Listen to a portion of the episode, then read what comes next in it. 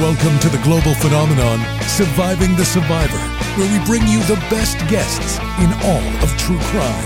What's up, STS Nation, and welcome to another episode of Surviving the Survivor, the podcast that promises to bring you the very best guests in all of true crime. And tonight I'm about to introduce you to two familiar faces. People are dropping like flies. Dr. Roger Rhodes was supposed to be on he's got uh he's tech challenged. He keeps asking for a code. There is no code for this so uh, he's working on it.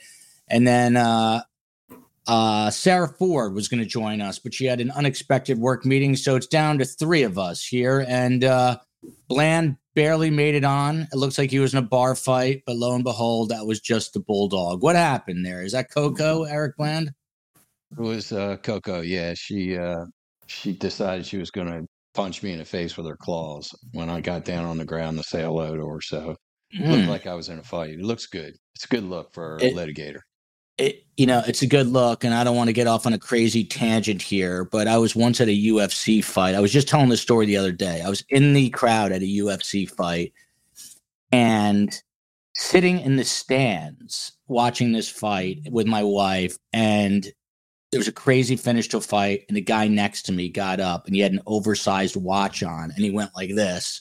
And he basically tore up my entire face. So it looked like I was in a UFC fight. And that very night, when we went out afterwards, we were hanging out with world famous Nick Diaz, and he thought that I was a fighter because I had this big gash on my face, but it was simply from sitting in the stand. So that's about as tough as I get, Eric Bland. But Your co your co guest my co guest uh, Taylor is one of the best wrestlers uh, in our state even today. He's a uh, was a high school wrestling coach and is a serious athlete.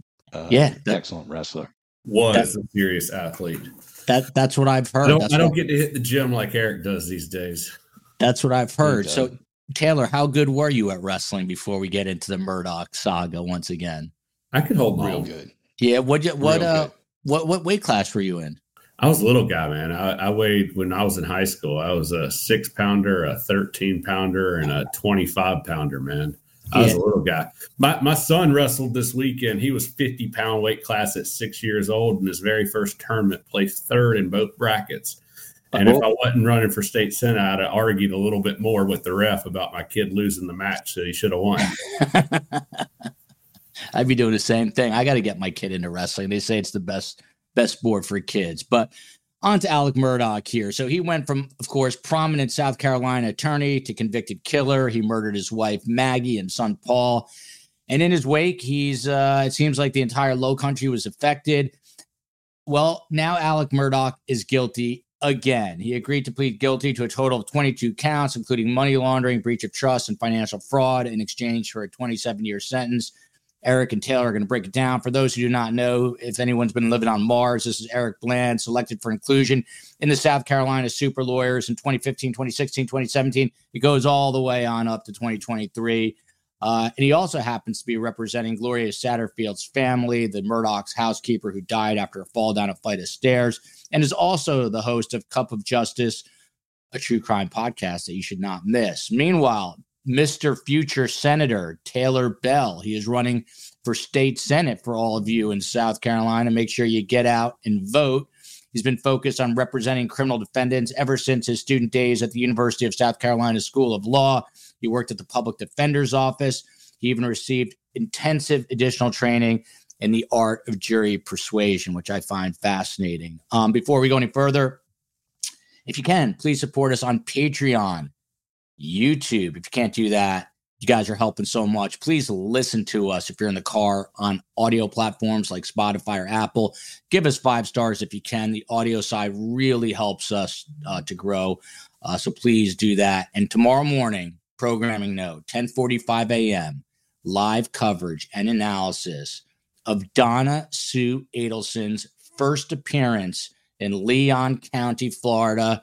The woman who uh, is accused of having her ex son in law murdered because she didn't want to go to Tallahassee, just landed in Tallahassee, and she's being booked into the Leon County Jail. And we're going to have that first appearance with live analysis tomorrow morning, beginning at 10:45 a.m. Been talking about that case, Joe, on uh, Court TV. I really like that case. That's a yeah. very interesting case.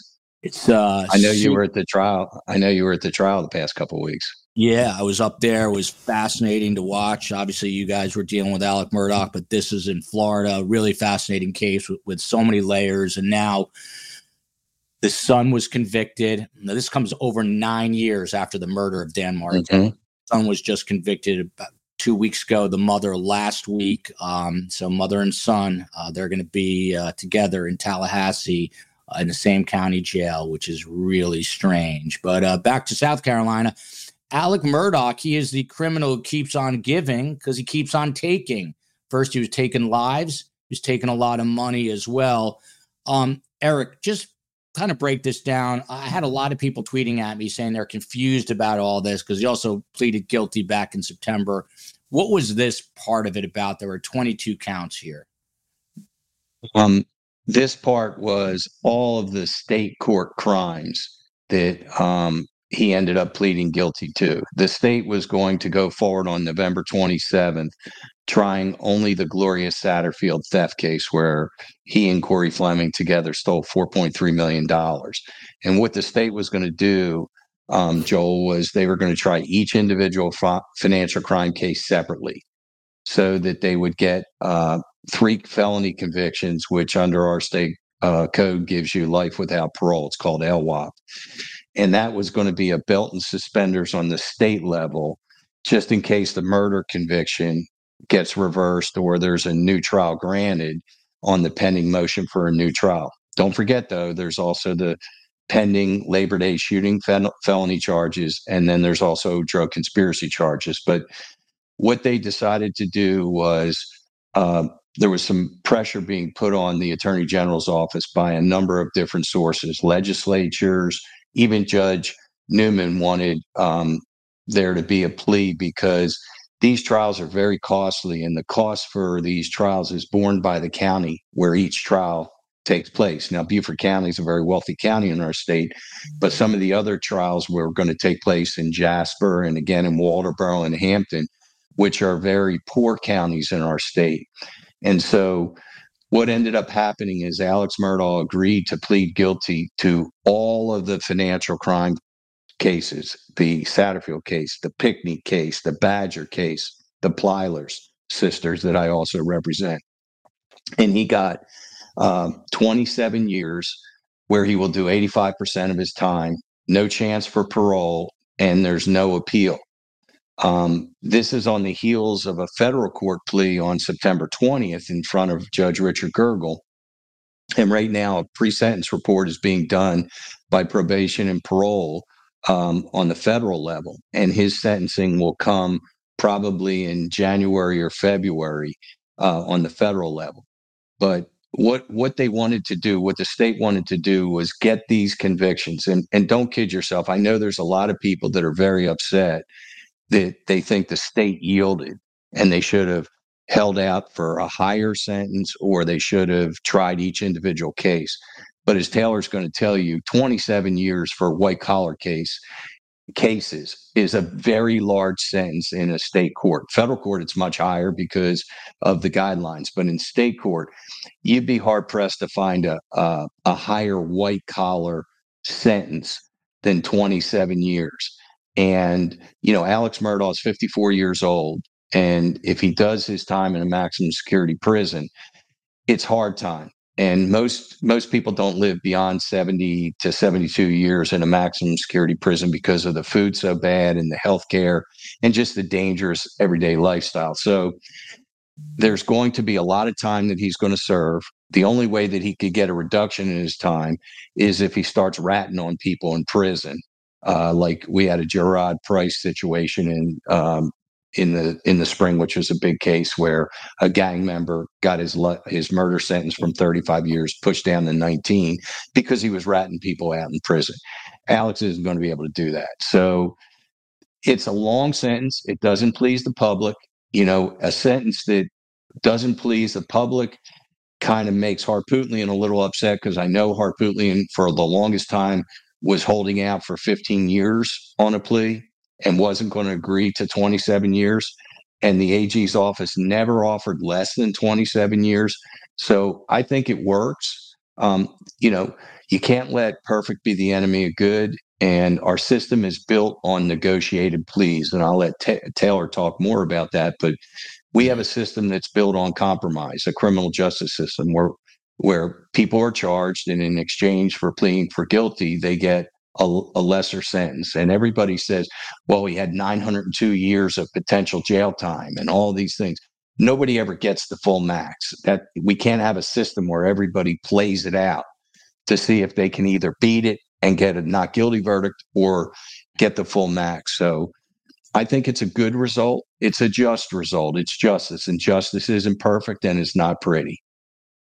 Uh, it is Thanksgiving week. Happy Thanksgiving to everybody. By the way, the COE uh, was my idea actually, but she's having everyone in STS Nation. I think send us a short video clip, and she's going to put it all together uh, for Friday, and that way everyone in STS Nation gets to see everybody. So I think she posted that on the YouTube page. But uh, usually we have a bigger panel, but we've got Eric Bland. He's the man, future state senator Taylor Bell. So let's just have fun today. We'll take a lot of questions from you guys. The first one is from May. Uh, to you, Taylor, is Alec delusional enough to really think he is getting out? Um, this state has uh, this uh, case has obviously consumed South Carolina. Um, it seems like it's just a never-ending, you know, flurry of uh, pleadings, you know, motions, et cetera, et cetera. But do you think in his mind, this guy thinks he has a shot in hell of getting out? I think he has hope. Uh, I think he has delusional hope. Yes, it is delusional hope, but every person in prison has hope. That's the only way they get through it. Um, and that's unfortunately when you're dealing with somebody that has significantly, uh, you know, substantial time that they're facing as a defense attorney, I, I, did it when I was a public defender. You have to be able to convince them to plead guilty sometimes because it's in their best interest. Um, when they go to trial, they have no hope if they lose. At 27 years, he does 85% of that time. And that's assuming, which I don't think is probably going to happen, that the murder case gets overturned. Um, he's what? How old is he, Eric? 54, Taylor. 54. 54. So the average life expectancy in the Department of Corrections for a white male, I believe, is 64 years old. Uh, it's even lower for a black male. The the data is out there. I've looked at it when I did some, you know, I, I did some representation of juveniles that were facing life without the possibility of parole. So he's hoping that he lives to what 70 something years old when the life expectancy is not that. He's dying in prison with a 27 year sentence. Uh, but, but, taylor don't forget he's got the federal sentence and judge gergel's going to load him up. He pled guilty to 22 crimes on september 20th he's Absolutely. going to get the max. So even if he lives to 76 and gets out he's going to be marched right to a federal prison unless Judge Gergel gives him concurrent time, which he's not going to do. Was that was my question. So this, so this that was another question I had. Was yeah. the agreement for the state time to run concurrent with the federal time? No, only on the murder charge. Only on okay, okay. Only on the double murder charge. Okay, so then yeah, I, I mean, so I, will I'll come back and say I, I represented a fellow last year, maybe a year or two ago, for a three million dollar wire fraud out of federal court. Um, and 27 years is a lot. I, my client got 36 months.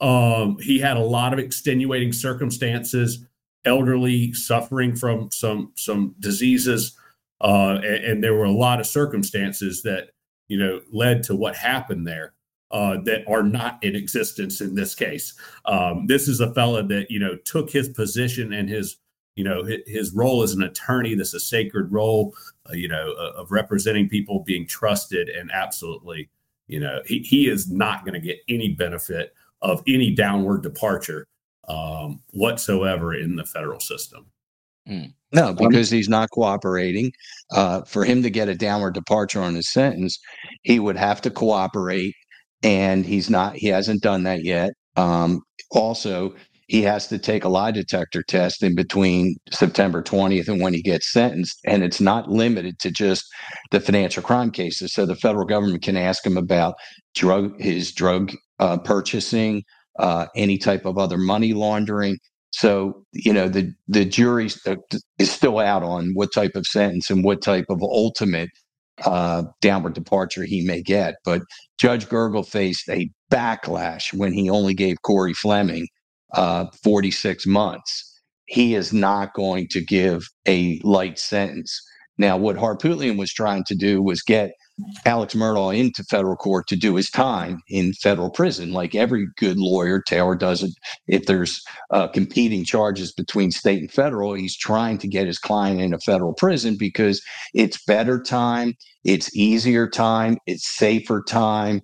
Um, the you know the freedoms that you have in a, in a in a federal minimum security prison, if they're financial crimes, you're only going to go to a minimum security prison, uh, are wonderful. Um, but in this particular case, Alex, the gauntlet in front of him is impossible to navigate. You know, those Labor Day shooting uh, charges are, are are serious charges. There's insurance fraud built into that. There's you know the, the the trying to take your own life, which is a crime. Then you have the drug conspiracy charges still out there. It's it's just Pollyanna to think that there's a way that he's going to get out. And and by the way, there isn't a trial judge in our state that's going to give him a break. If he ever gets a break, it's got to be by an appellate court. A trial judge in our state is not wanting to face that kind of backlash. But he's not even going to get a break in the appellate court because he's made our profession look look terrible. No one, yeah. no one in the legal community is going to cut this fellow a break. And like Eric said, eh, he's charged with violent offenses, even though they're not considered physically violent, they're classified as violent. So under that classification it's 85%, and they're also classified as serious underneath the classification. So pursuant to that classification, he's going to be placed in the Department of Corrections in, in South Carolina in that type of facility for those offenses.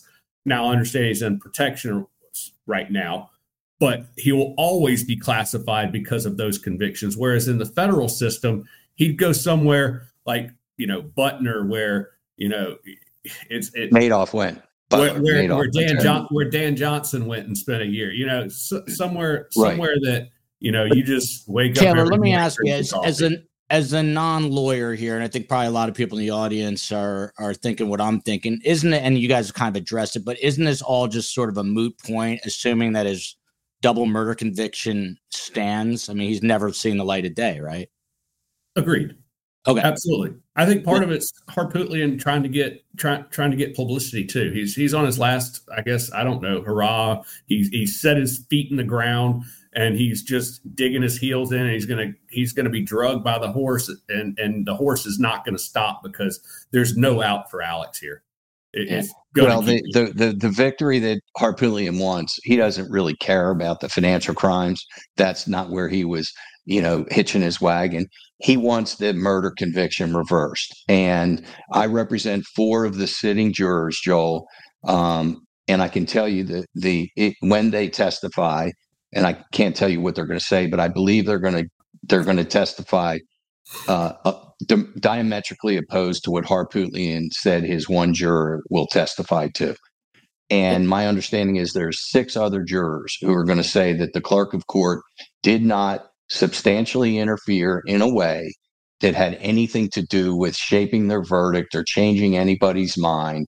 Um, and if Harpootlian, like I always say, if you go for the king, you better kill him. If Harpootlian misses on this, Becky Hill, the clerk of court, and I believe I'm going to end up representing her, will have the best defamation case against Dick Harpootlian because what he has said about her, he has said outside of court in a press conference at CrimeCon to the press, and it's not privileged. And he has all but destroyed this woman's reputation.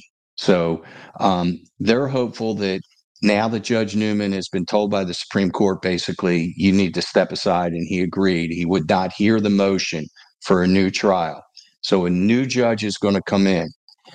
If a new trial is granted, and it's a big if, Harpootlian then is going to have to make a motion, and it's not going to be Judge Newman, most likely hearing the, the second trial if it's granted.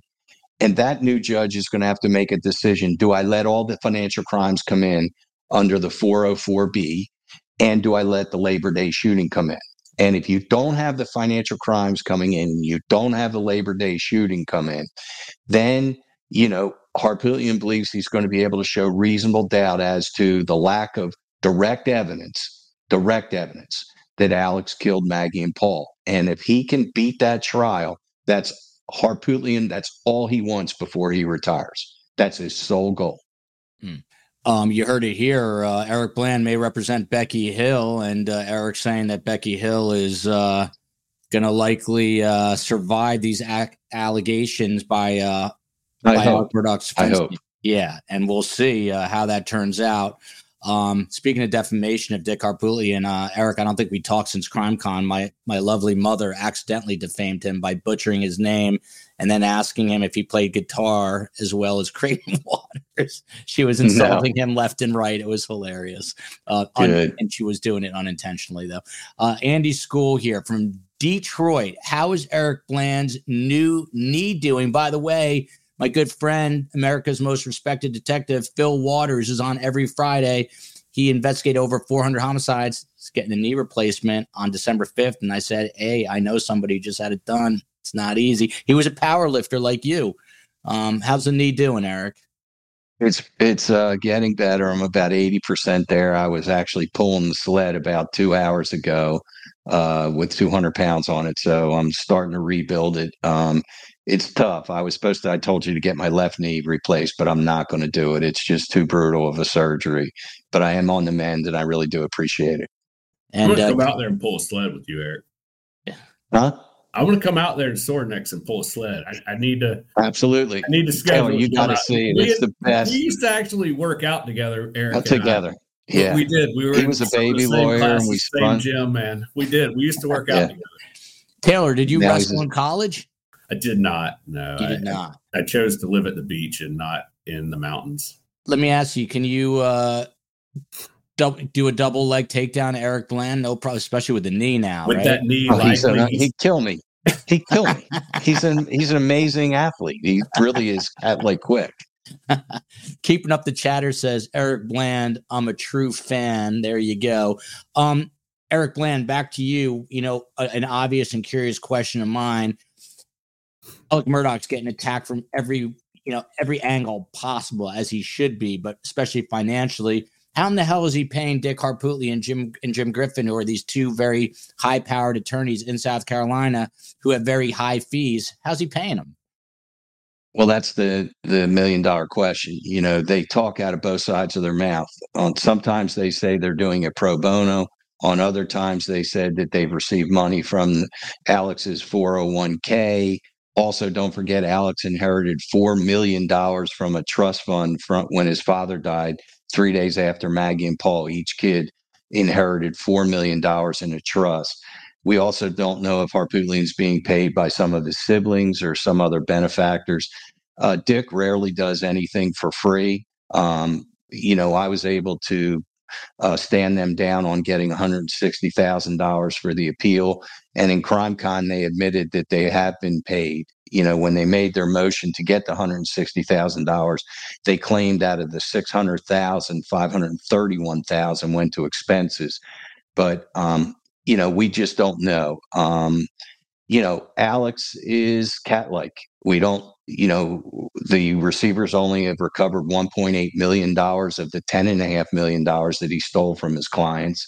Um, he was purchasing drugs uh, to the quantity that only an elephant could consume. So we have to assume that he was selling uh, some of those opioids.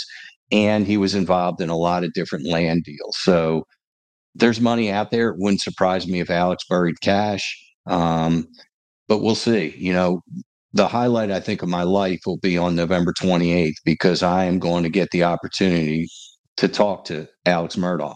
I'm going to look him in the green eye and I'm going to tell him and his team exactly what I think about him, what he's done, like Taylor said, to our profession, how he's tarnished our state, how he's tormented a lot of these victims over the last two years by the bullshit motions that Team Murdaugh has filed against my clients to try to get out of a $4.3 million judgment that he gave my clients. And then a year later tries to get out of it. And then he tried to bring my clients in to federal court and add them as parties to a case where Nautilus Insurance Company is suing them to collect the money that he stole back from them.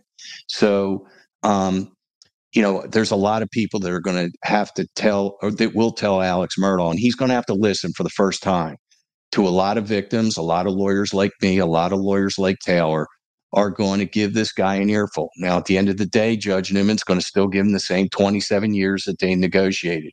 But like Judge Newman said at the end of the murder sentence, you know, when he goes back to his cell at night, Maggie and Paul are going to visit him every single night, but not in the way they think. And he can smirk and smile, and Harpootlian can give all of his, you know, funny, quippy jokes. But there's a lot of people that are going to tell them straight on November 28th. Is that and that is sentencing day for this? Is that is that right? That is the sentencing day, yeah, and it will be will be on you know covered by TV. And Eric, you're is that typical where an attorney is able to address the uh the, yeah the defendant? Yeah, that's absolutely. Typical. We have okay. Victims' Rights um, Act that must be complied with, and every victim, uh, whether themselves or a legal representative or somebody okay. on their behalf, uh, has the opportunity uh, to ad- or not the opportunity, they have the right to address the court.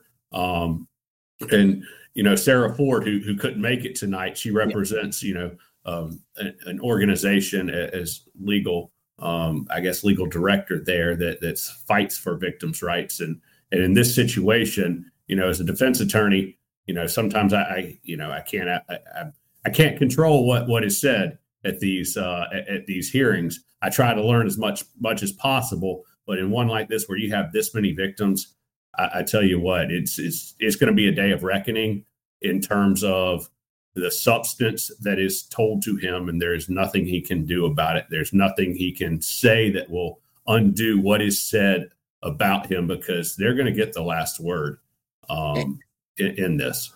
And Eric, you're doing this on behalf. long. yeah, this is on behalf yeah, of the as long. Satterfields uh, on behalf of the Plyler sisters. I, I, represent seven victims, so I'm going to, you know, be talking about different um, different victims, and you know, of course, the the Satterfields will talk, and the Plyler sisters can talk if they want to, and and then there's the Pinckneys and the Badgers, and you know, Tommy Moore is a highway trooper that he stole 125 thousand dollars from, and I'm also going to talk on behalf of I represent a lot of uh, people that had statute of limitations cases blown by Alex, where he got the file in and never filed it in time. And people that had really good injury cases lost their right to sue because, you know, the file collected dust on the corner. That's just as pernicious uh, as stealing money from them because you took away their right for recovery when they were injured. And uh, it's just bad. It's bad all the way around. You know, we we want to clean up our system. You know, we want we want to be respected. People have a, a bad view of lawyers generally, but you know, over the past two years, I think some lawyers have done some good job uh, throughout our state. And you know, there's lawyers every day that toil really hard for their clients, like Taylor does, for criminal defendants. That he does a good job to get them the best result. You know, they're entitled to justice, and they're entitled to have the state prove their cases beyond a reasonable doubt. Um, and he does it uh, sometimes with fanfare and with uh, public acknowledgments, but sometimes it's in anonymity, just alone in a courtroom with your client and a prosecutor, and he's arguing, you know, wall to wall. Mm, yeah, and he he was in the trenches as a uh, as a public defender. Um, Eric, I did yeah. get yeah, I did get a bunch of tweets asking me specifically about the Satterfields. Um, are they going? What what is going to be the financial uh you know remuneration here? Are they going to be paid? They- yeah, we've recovered over seven and a half million dollars for them, and so their net after I took my our fees, you know, they made over four million dollars. And if Alex had just done nothing, and the 4.3 million dollars came in and Corey Fleming took his fee, they only would have gotten 2.9 million. So they have, you know, been compensated. Not, I, I contend, not fully, because they lost the use of their money. They have to pay some taxes, and there's some other components of it. Yeah. I was going to say And more they lost- they lost money- their mother. Yeah, Let's- how are Yeah. how how are they doing? I feel so I mean, bad for those those, those boys. Oh I tell you what, it's horrible. that Yeah. as an attorney, I don't know how you could have them walk in your office and think, "All right, well, what can I do to take this money that they deserve?" That and that's what he did. He literally came up with a plan Concocted and a scheme Yeah. to a special needs kid Mm. and said, I'm going to take his the lowest of low out there, absolute lowest of low. yeah, there's a special. Well, let me even make a it fur- let me even go further for you, Taylor. When he took the the he ended up with 3.5 million of the 4.3 million. Corey Fleming got the rest. My client Brian um, Harriet, who is the special needs vulnerable adult, was living in his mother's trailer after she died. He inherited it, but there was a note from Bank of America, and he didn't have the money to pay it. He works as a a, a grocery bagger at, at a grocery store, and they were foreclosing on that. The foreclosure papers were sent to Alex Murdaugh. He's sitting on 3.5 million. There was $23,000 owed on that trailer, Taylor. He didn't even pay it off. He let Brian Harriet get foreclosed upon and thrown out on the street. That's how despicable he is. That's, Eric Bland, how does how does this guy sleep at night? I mean, uh, that's a question you should probably ask him when you get to, uh, you know, speak to him on the 28th. But how does this guy sleep at night? I mean, he killed his wife and his son, let alone stealing money from. He's a he's a he's a narcissist and a psychopath. So you you have this it's all about me and then he has this psychotic type of outlook on life where, you know, obviously he doesn't feel guilt or remorse and he can manipulate and he can uh, take from people and he can do it over a course from you know the federal court has determined it started in 2005 so he did this from 2005 all the way through 2021, Joel. You're talking about 16 years. So he sleeps just fine. Guys like you and me and Taylor, the guilt would override us. It's like crime and punishment. You know, we give ourselves away. But this guy's able to sleep like a baby. And Yeah. you see him walking in the court. He doesn't look like he's suffering. He he's he can adapt, man. He's just he's pure evil. I'll take it a step further, and I know I'm going to take heat from what I'm about to say, but I wouldn't be sleeping too well if I was one of his attorneys either. And I know it's an important job to be a defense attorney, but there's a certain point where you just realize that your client is uh, an evil human being, and I think we passed that threshold here. Um, Kimberly C.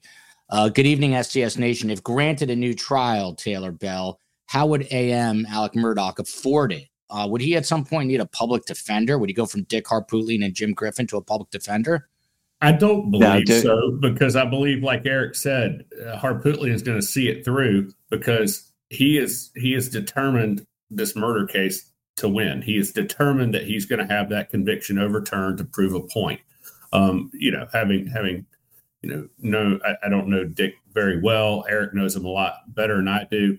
Um, but having been in the legal community, know how he operates, know how he operated as a politician, and how he how he does things. You know, he's he's going to see it through himself. Um, but again, Eric also mentioned that he has a four million dollar trust somewhere.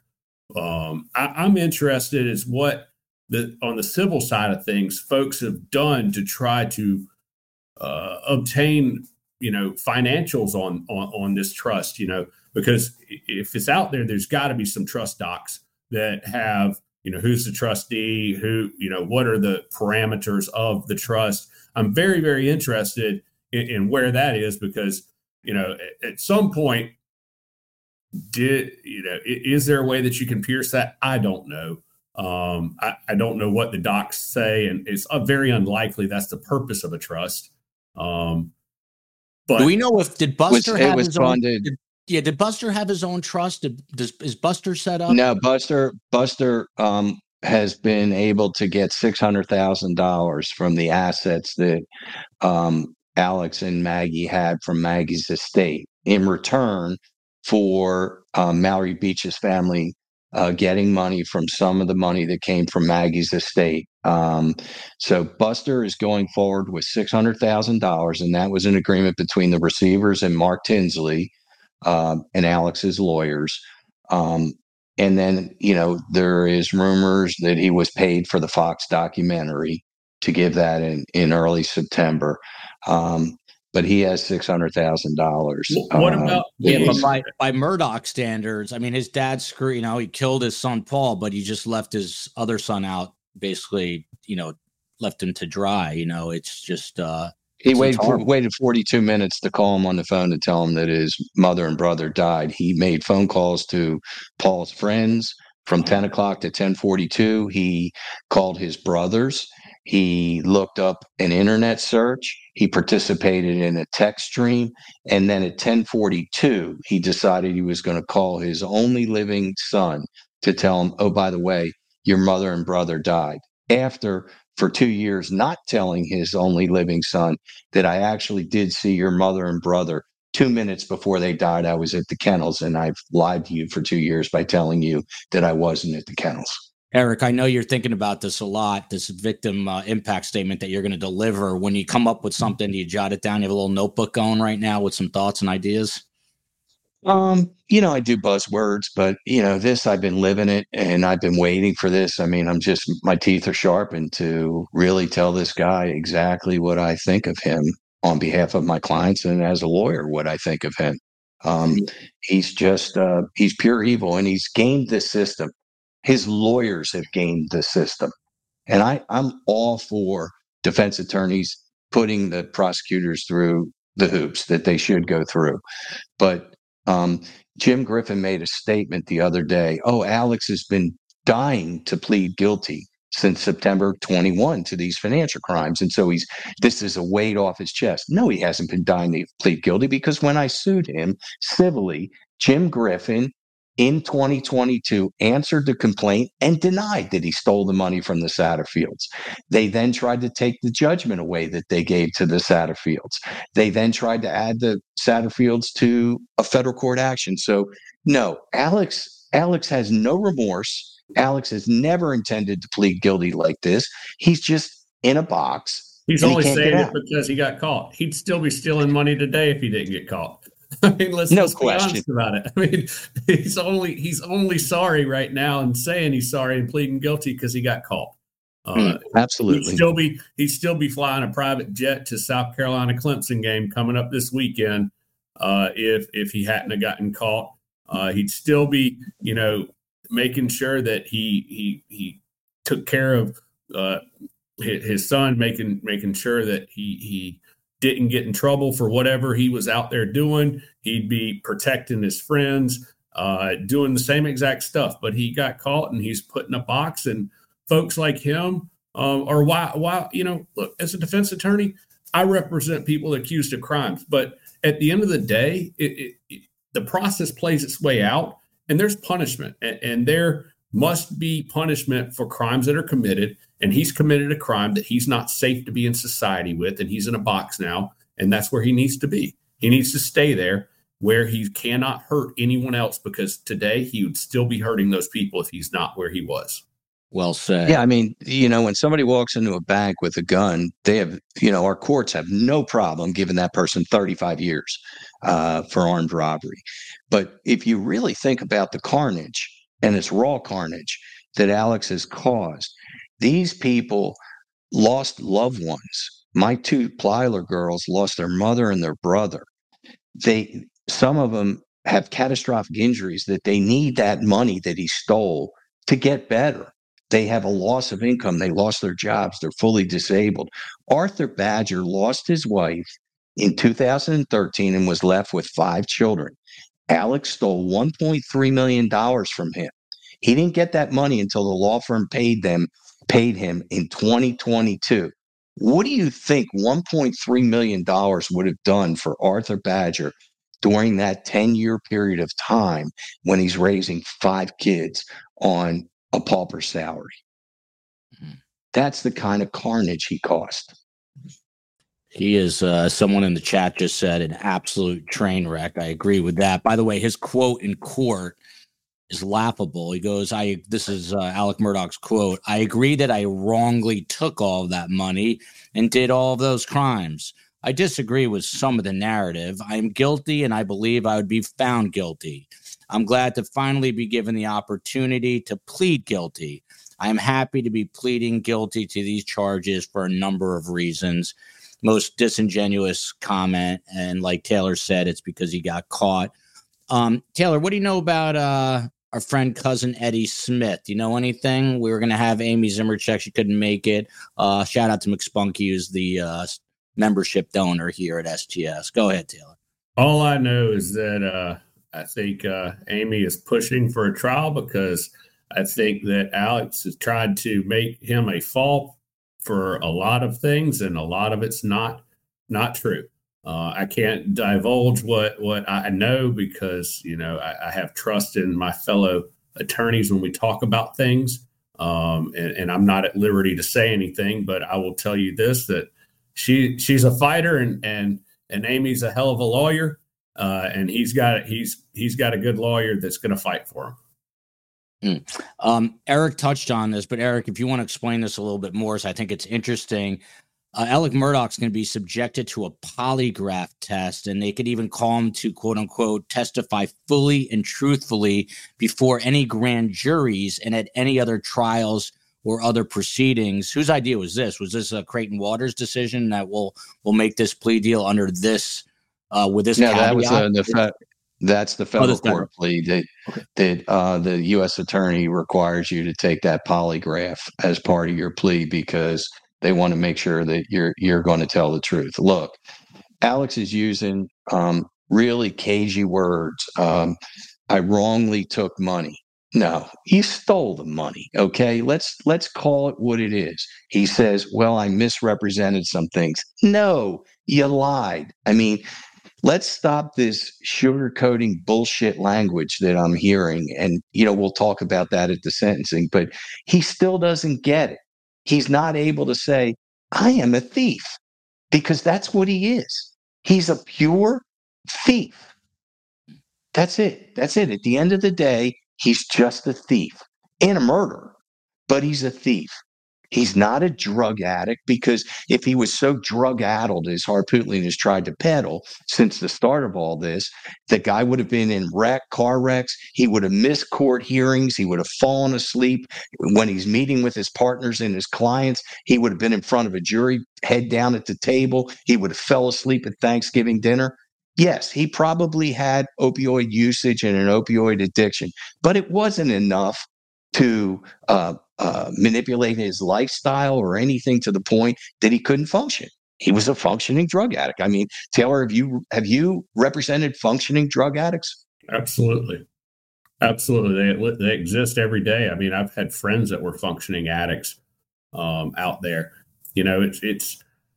It, Eric said it right. We use these words misrepresented. We use these words wrongfully, you know, obtained or, you know, no, he, he's a thief. And, and I suspect he's always been a thief. I suspect there's other things out there that he did his entire life. And I suspect that, you know, the, the thing that worries me most um, about some of this, too, from the defense perspective, is how many cases did he maybe mishandle while he was a, a, a prosecutor? That, that maybe somebody had done him wrong and in the community, and he used his power as a prosecutor and incarcerated them.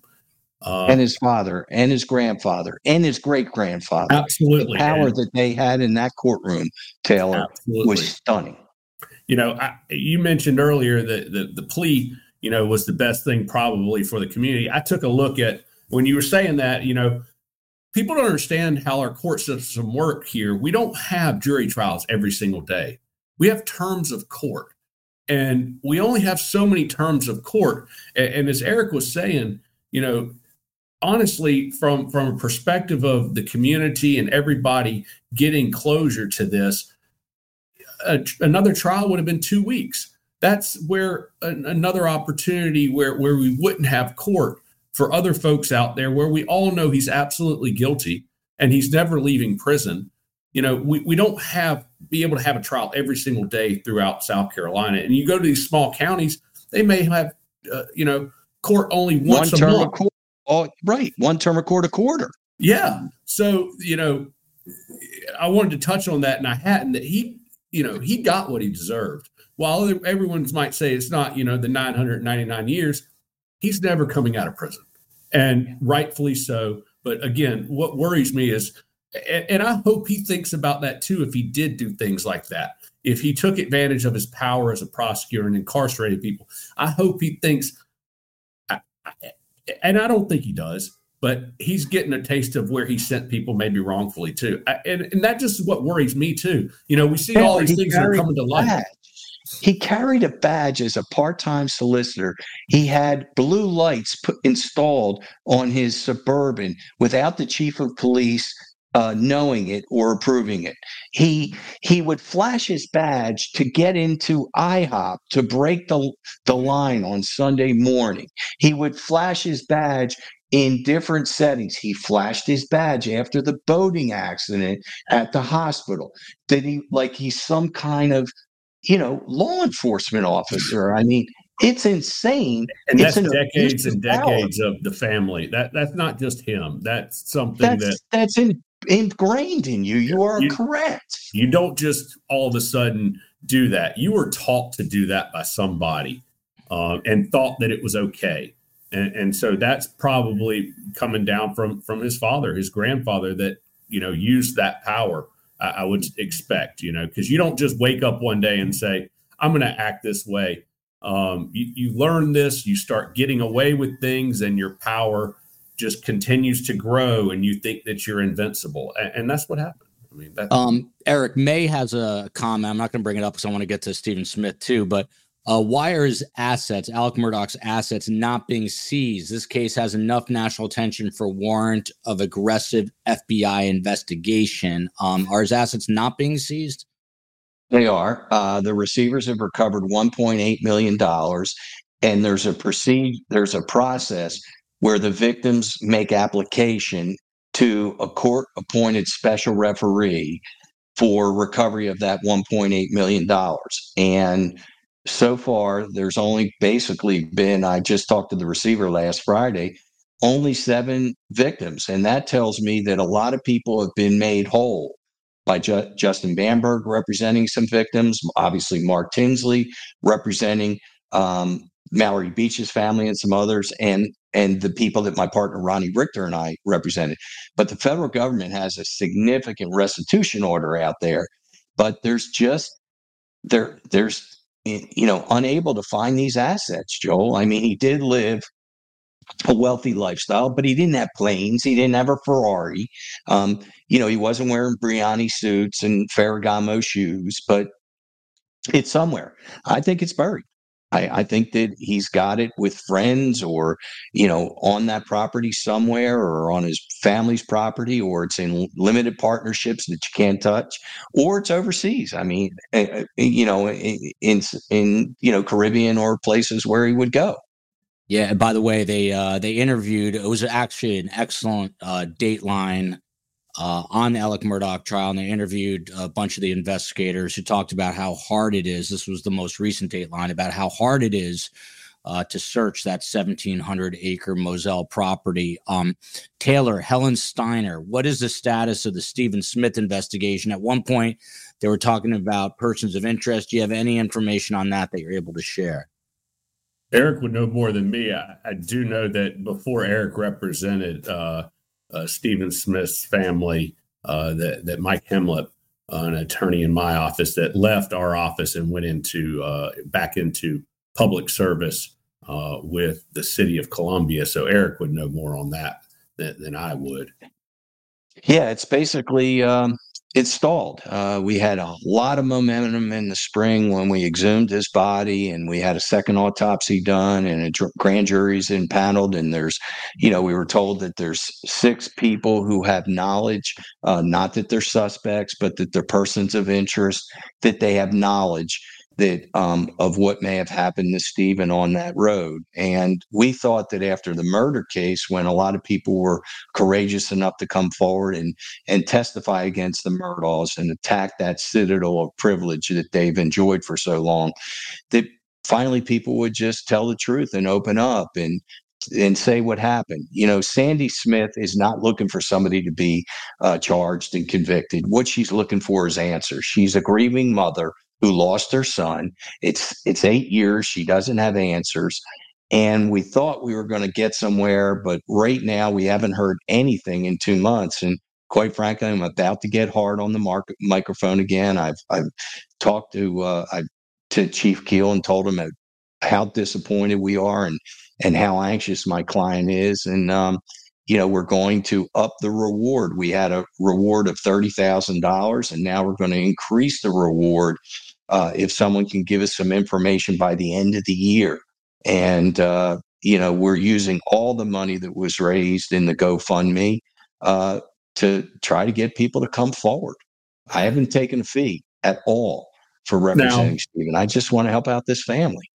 Was so so I in terms of the investigation, um, part of me, you know, reading through some of the some of the documents that have been released, um, and, and, the way that folks have spoken, seems to me like there may have been some government uh, players involved that may have obstructed the investigation at some point. And I was always wondering whether or not, you know, there there was going to be charges in terms of some type of obstruction for those folks that, you know, maybe impeded the investigation to protect people. Um, if that was going to be the what they went for first, maybe in order to open up people's mouths and start talking. I don't know. Eric may know more no, than I do. Not, I, what, what happened, Taylor, is that they had the highway department um, investigate this, and it should have been SLED. Yeah. But the reason it was the highway department is he was found on a road, mm-hmm. and you know the um, the um, the the coroner and the pathologist they said that Stephen was hit by a car. Uh, Thomas Moore, who happens to be one of the victims of Alex Murdaugh, the state patrolman, who Alex took $125,000 from on a workers' comp case, he actually was an investigator for the Highway Patrol. And he said, This wasn't caused by highway wreck. This should be investigated by SLED. And what happened is the Highway Department had that file for five years. And in 2021, they announced that the investigation was over and they released this file publicly, which should have never happened. It, it was transferred to SLED. And so all of that material, 105 pages of investigative notes of different people saying, uh, mentioning Murdaugh. Murdaugh was mentioned, the Murdaugh name was mentioned 41 times, I believe, in that 105 pages it really caused people to chill because they were naming friends of Buster and friends of Paul, and it really it was just a shit show, Taylor, to be quite quite frank, where they should have never released that investigative file. Hmm. Uh, NJ Coolchick uh, with a super sticker here for Eric. Can you explain why Alec took an Alford plea for the charges against Randy and the firm? I'm not. I'm not aware of that. I, I'm not aware of that either. I'm not aware of that. There was an Alford plea either. Okay, so and I don't think I don't think Judge New, I don't think Judge Newman would have accepted an Alford plea. And I, in fact, I don't know if I've and I've been in front of Judge Newman. I don't know how many times before on criminal cases uh, pleading people guilty, and I don't know if I've ever seen an Alford plea in front of Judge Newman. Some judges do not accept them. Uh, and he may. Why don't you explain an Alford plea for the listeners, Taylor? Uh, well, it, it, essentially what you're acknowledging is is that um, if you went to trial, there's a substantial likelihood that you would be found guilty by a jury. However, because of the of facts. however, uh, because of the negotiations uh, with the prosecution, you want to accept the benefit of the negotiations and say you're guilty, but under North Carolina versus Alford is a case that came out uh, many, many, many years ago, and it is you you have the ability to do that. So if you were to go to trial, you believe that there's a substantial likelihood that you be found guilty. But in lieu of going to trial, you want to accept the benefit of the bargain, which is the plea, and you will acknowledge that had you gone to trial, you could be found guilty substantial substantial likelihood. But you're not acknowledging you don't have to you're, acknowledge you don't have to acknowledge that you you actually did anything. Uh, the only real impact that it has may be in a civil case if they try to use right. a prior guilty plea in something that they brought up. In, but in terms of convictions, same exact result uh, of the conviction. Mm. Uh, there's some other uh, pertinent news here. So the defense basically asked uh, Judge Clifton Newman, a classy guy, to recuse himself, and it happened. Uh, he said that he would recuse himself from any future motions related to this case. Eric, what is that all about? No, no, no. Okay. He recused himself from any future motions having to do with the murder case. The murder he case. did not recuse himself from the financial crime cases. However, on the morning of the plea last Friday, they made a second motion to recuse Judge Newman in the Satterfield financial crime case that was scheduled for um, the 27th. Look, I've been saying since the since um, September that Harpootlian was going to do anything that he could to get this Satterfield case postponed. He wants it next year, a year from now, because his goal was to reverse the murder conviction and only have a federal court guilty verdict, guilty plea be um, outstanding at this time. Then he would take the, uh, he's still, Alex is still under the custody of the state. There's a $7 million bond. What he would have done is get another judge to hear the bond and have that bond reduced. And then Alex Murdaugh would get out of uh, state confinement, walk to a federal prison, and do his time in federal prison.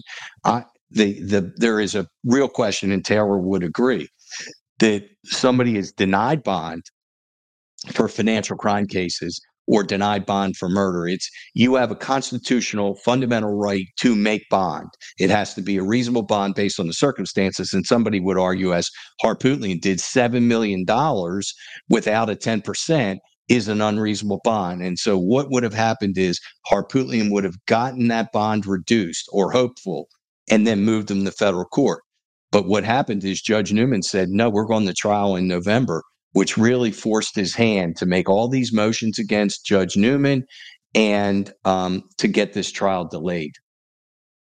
Uh, by the way, a lot of people in the chat are saying that there was an Alford plea on one charge, and I don't know what that one charge is. So uh, I'll look into that. And uh, but maybe you stumped, uh, maybe you stumped the panel here because a bunch of people are saying definitely stumped me. Yeah. Yep. Um, what does this say? Joel and Eric, yes, it did happen and was weird. During the hearing, he did indeed take an Alford plea. Uh, only in regard to the brother. Go back and listen because I went, what? It happened. So uh, I didn't know about that. That's interesting. Okay. Yeah, we'll have, we'll have to check I'm, it out. I'm shocked that Judge Newman, but then again, as Eric said, I believe that there was some pressure being put on the attorney general to wrap this stuff up. Because I think there's a lot of other cases that the attorney general's office has that are getting held up that people want their day in court that do- judges that are controlling the dockets we, we've got a new docketing order. They need to get resolved resolve these cases. And if this this case is holding up all those other cases it, it's slowing down just as well as this is justice 27 years for white collared crime that's a sentence i mean that's you know, what I can't name another one other than what Murdaugh or uh, um, Madoff. I don't know Bernie Madoff. I, mean, that's uh, right, but that's federal one. court.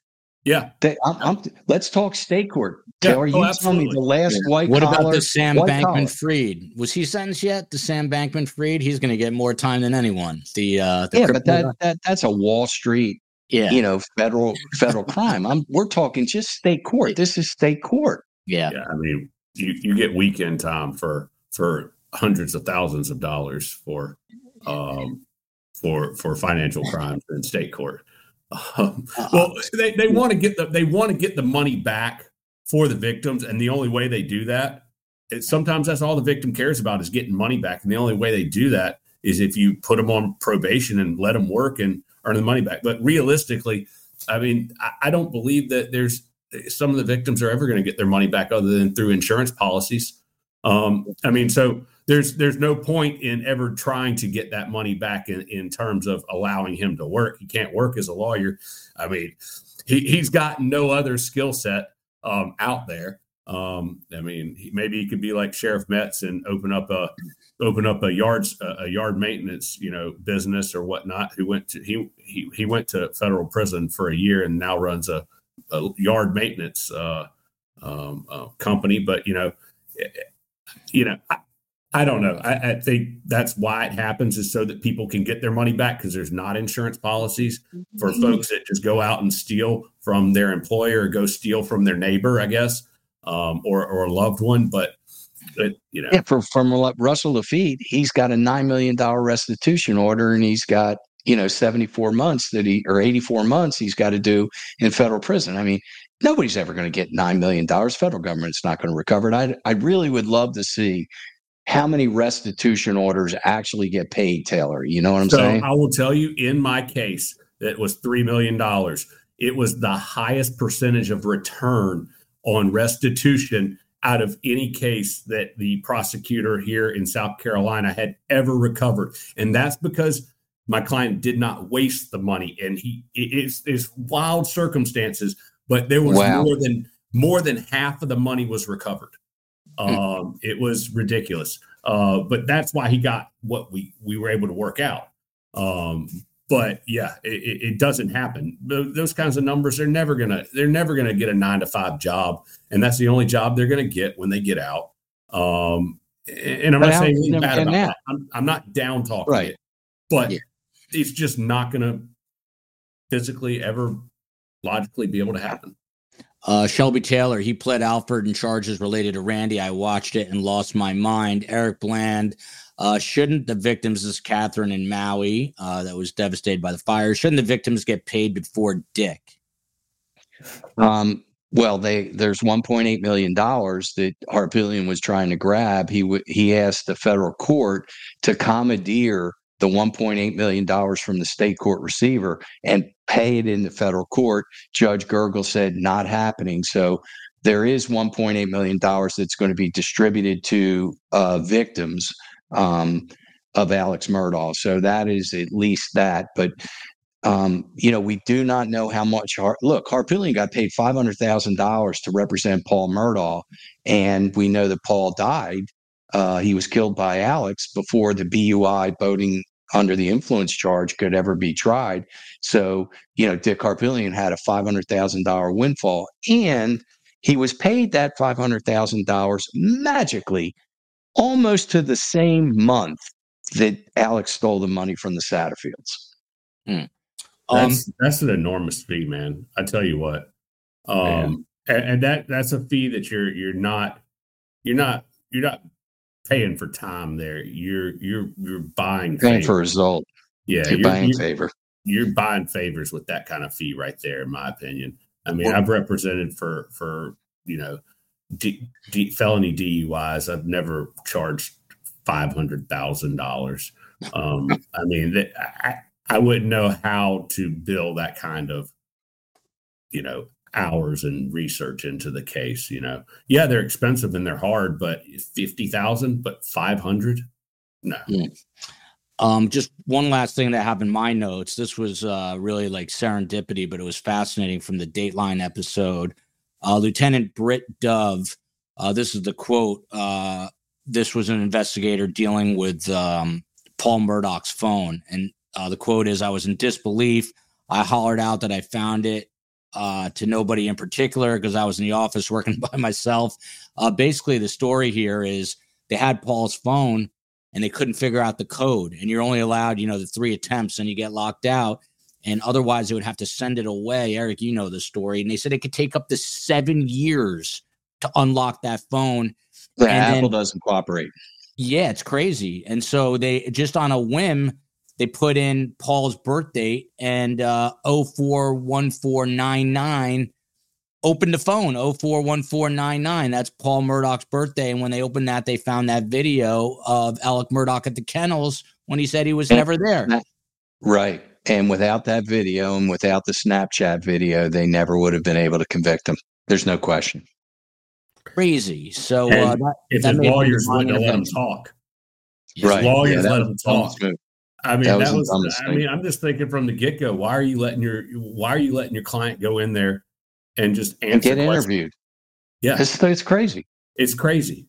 It's it's absolutely absolutely crazy. But if you believe in divine intervention, uh, that would be a time to believe in it because uh, karma came and bit Alec Murdaugh right on the behind. Um, for those who do not know, Taylor Bell, he is a fine criminal defense attorney out of South Carolina. He was also in the public defender's office for, for six years. All you guys watching in the Palmetto State, you need to vote for uh, Taylor. Tell us what you're running for, what district, and all that. Tell us about this. Uh, I'm running for State Senate District 10. Uh, it runs from Greenwood through Saluda County all the way into the town of Lexington. It's the entire south side of Lake Murray. Um, I'm here to take care of my community, take care of the education, uh, and, and, serve folks, and not serve myself. And he's going to make your website. What is your website for donations? Thank my you. My website is bell4senate.com. Is that the number four F O U R? F O. I mean F O R. Sorry.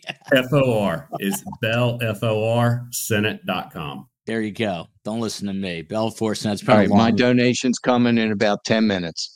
And I'm, so I want to see somebody else keep donating. I'm not going to be the only one tonight. I want all you uh, listeners out there to give I'm Taylor donating money. Taylor's a friend. I'm definitely hopping on. He's a good guy, man. He's a really good guy, and he's he's been in the trenches. You know, we need public defenders, and for him to do that for six years is extraordinary because most get burned out within the first two years because he he's handed you know, he has 300 to 400 open files as a public defender. It's just, it's disgraceful. Taylor, are you making wrestling mandatory in uh, in all schools, starting in kindergarten, or what? Uh, I wish I could do that, but you know, um, I can't. But I, have always, you know, I've always supported the wrestling programs at the schools that I've been at. I, you know, Eric, Eric, knows. Eric saw me. I, I used to have a wrestler meet me at the gym at 5 a.m.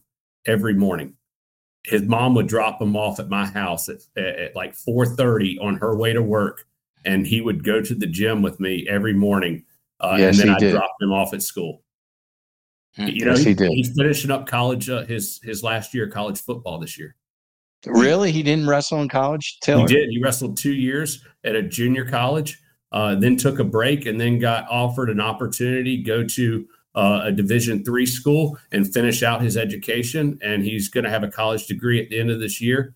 Um, and I'm so proud there of you go. Hmm. There you go. Awesome. He was a serious wrestler. Yeah. He's a stud. yeah. Still Eric, is. Eric Bland needs no uh, outro here. Everyone knows who he is. He's been working on the Murdaugh case on behalf uh, of a lot of the people who uh, had money stolen from them. Uh, Stand up guy always comes on the show. He's also host of Cup of Justice. Um, I understand Mandy has a new book out, Eric. Um, yeah, she does. What Blood you know? on Their Hands. It's a it's a great book. Um, you know, it's a little bit of a memoir, but it tells the inside story of how she broke so many different parts of the Murdaugh cases. You know, I would not have been retained to represent the Satterfield had she not found that one document uh, that was in the court files indicating that there was a partial settlement for Gloria's death. You know, there's only two documents that exist in the court record having it all to do with Gloria's death. None of the approvals, none of the orders that were signed by Judge Carmen Mullen are in the court file. And she found this one document and she wrote about it, and the family read it and said, what are we talking about here? Five hundred thousand dollars? We haven't gotten any money, and that that started the whole ball rolling. So, you know, she she's had an extraordinary trajectory, and her podcast, uh, True Sunlight, which was the Murder Murdaugh Murders podcast, is a, an award winning podcast, and you know, she went from you know uh, anonymity to now tremendous notoriety kudos to her at uh, STS. We always say a rising tide lifts all ships. So uh, the book is Blood on Their Hands. Is that right? Yeah.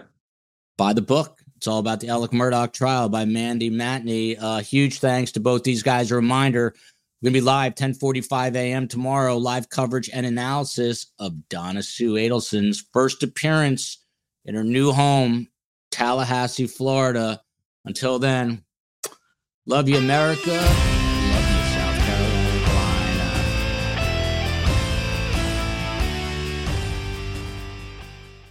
Final seconds of the game, a chance to score, and the chance has gone begging. If your business's commerce platform keeps missing the target on golden opportunities, get the MVP you deserve.